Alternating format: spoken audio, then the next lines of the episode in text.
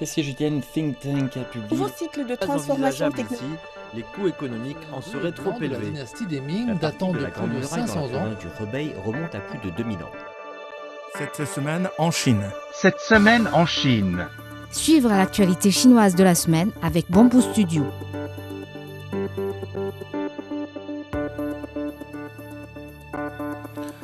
Gouvernement chinois a publié mercredi la liste du premier groupe de villes pilotes et de parcs de développement industriel de haute technologie visant à atteindre le pic des émissions de dioxyde de carbone.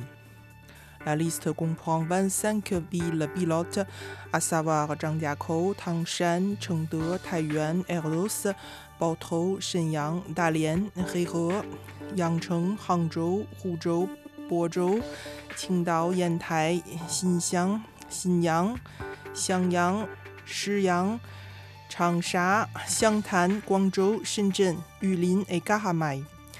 La Chine s'est engagée à réaliser l'objectif de double carbone consistant à atteindre le pic des émissions de carbone d'ici 2030 et à parvenir à la neutralité carbone d'ici 2060.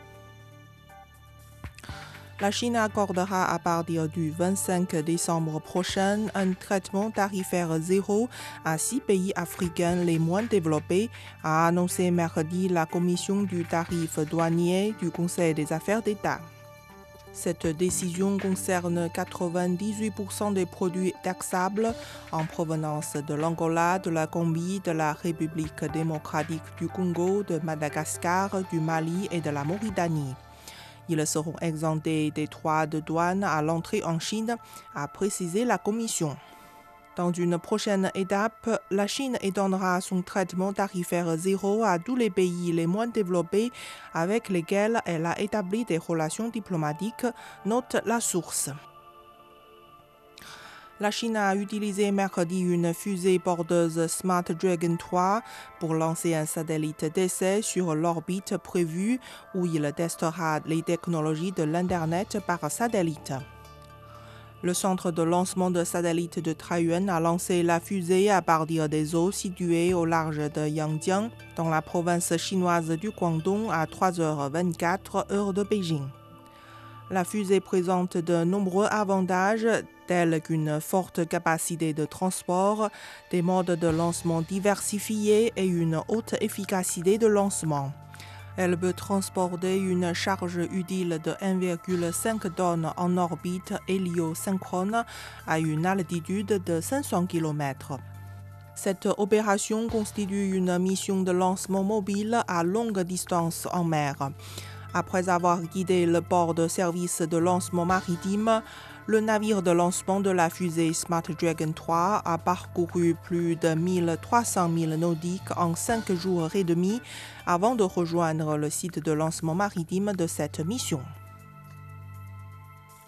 Le secteur chinois de l'Internet a enregistré une forte croissance de son chiffre d'affaires et de ses profits au cours des dix premiers mois de cette année, selon les données publiées par le ministère de l'Industrie et des Technologies de l'Information. Les profits cumulés des grandes entreprises du secteur de l'Internet ont augmenté de 10% sur un an, soit 107 milliards de yuan, environ 15 milliards de dollars, au cours de cette période, d'après les données. Les entreprises qui offrent principalement des services de vente en ligne ont augmenté leur chiffre d'affaires à 33,5% en base annuelle.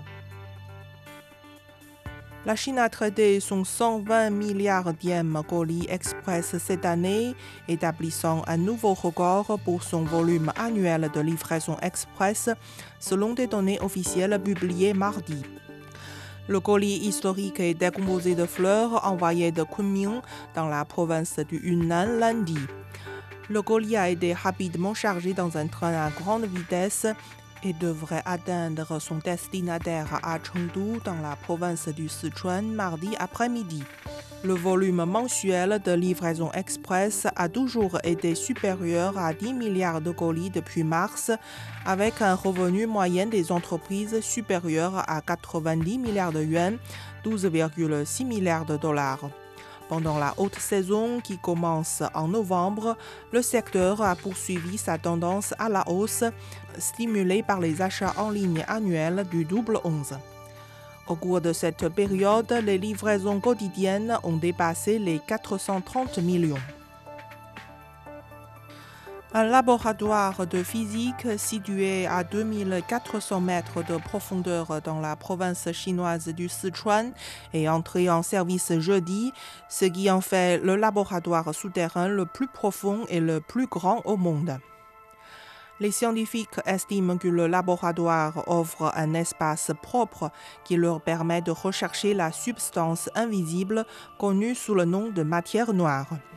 Selon eux, l'extrême profondeur du laboratoire peut faciliter le blocage de la plupart des rayons cosmiques qui perturbent l'observation.